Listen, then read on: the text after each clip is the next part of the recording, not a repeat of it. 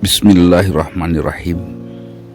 Sahabat, ini yang ke-29 Nikmat Allah luar biasa, banyak sekali.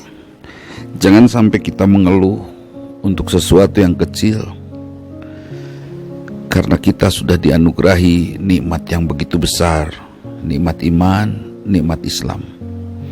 Bagaimana nikmat iman itu akan terasa? Setelah kita hanya merindukan Allah saja, maka kita tidak akan takut menghadapi perasaan khawatir akan apa pun yang terjadi.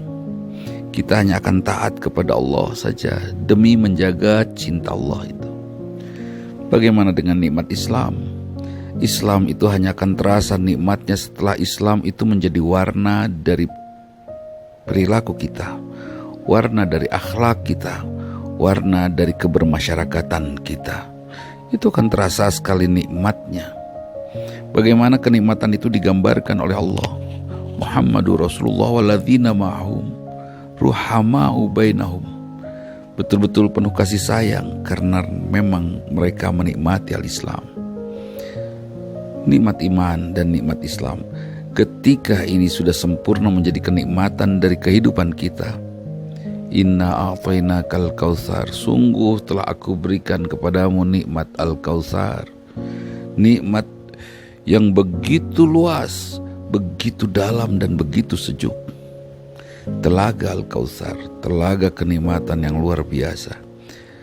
Kapan setelah kita merasakan hidup di alam yang sudah ada Al-Quran di dalamnya karena kenikmatan hidup akan terasa saat kita tahu persis siapa yang memberinya.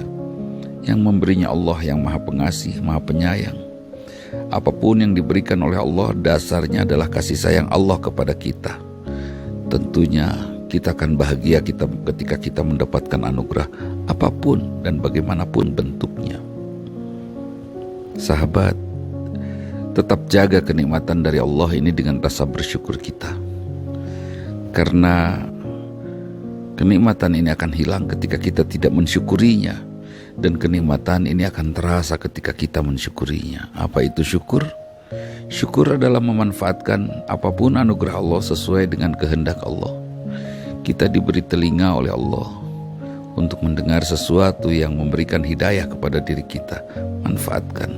Kita diberi mata oleh Allah untuk melihat sesuatu yang memberikan keteguhan iman bagi kita. Manfaatkan kita diberi lidah oleh Allah untuk berbicara, membicarakan sesuatu yang menjaga iman itu tetap teguh dalam jiwa kita, dan seterusnya.